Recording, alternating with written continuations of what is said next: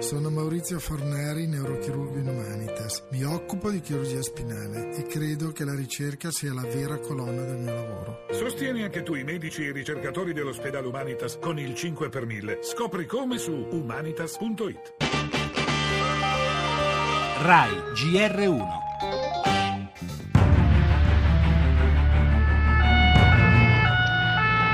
Sul bus fermi fuori dal museo e il finestrino è andato in frantumi, mi sono buttata a terra. Ho visto una persona già morta sugli scalini. Noi eravamo al secondo piano del museo, dopodiché abbiamo sentito una raffica. من تونسيين اثنين نتوجه إلى عائلاتهم il terrorismo in Tunisia è un animale ferito, queste minoranze selvagge non ci fanno paura e le combatteremo senza pietà. Abbiamo preso la via della democrazia e questa vincerà. La Tunisia è stata in questi mesi il paese della speranza in un eh, governo in cui moderati islamici e laici stessero insieme ed è contro questa speranza che si è scagliato questo attacco terroristico. 22 morti e almeno 4 sono italiani, un tempio della cultura violato e ferito e ancora una volta la speranza che viene uccisa. Lo ha sottolineato bene il ministro Gentiloni, la speranza che la democrazia possa avere la meglio sull'estremismo, la speranza che a due passi da una polveriera come la Libia possa fiorire un esempio di moderazione e di laicità.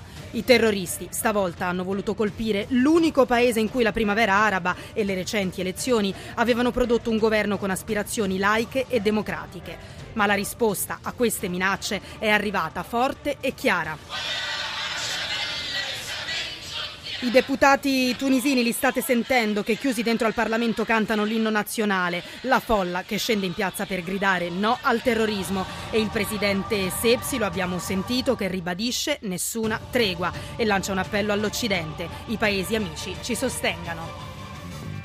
Le altre notizie, l'inchiesta sui grandi appalti, Lupi non si dimette, il governo è con me, sostiene il ministro. Protestano i 5 Stelle, cauto il PD. Valuteremo una mozione di sfiducia. Torneremo poi sui negoziati Grecia-BCE, si profila tutta in salita la trattativa di oggi al Consiglio europeo e poi sul voto per il rinnovo del Parlamento in Israele. Netanyahu annuncia un governo tutto di destra, sfidando così la Casa Bianca che chiedeva invece una coalizione.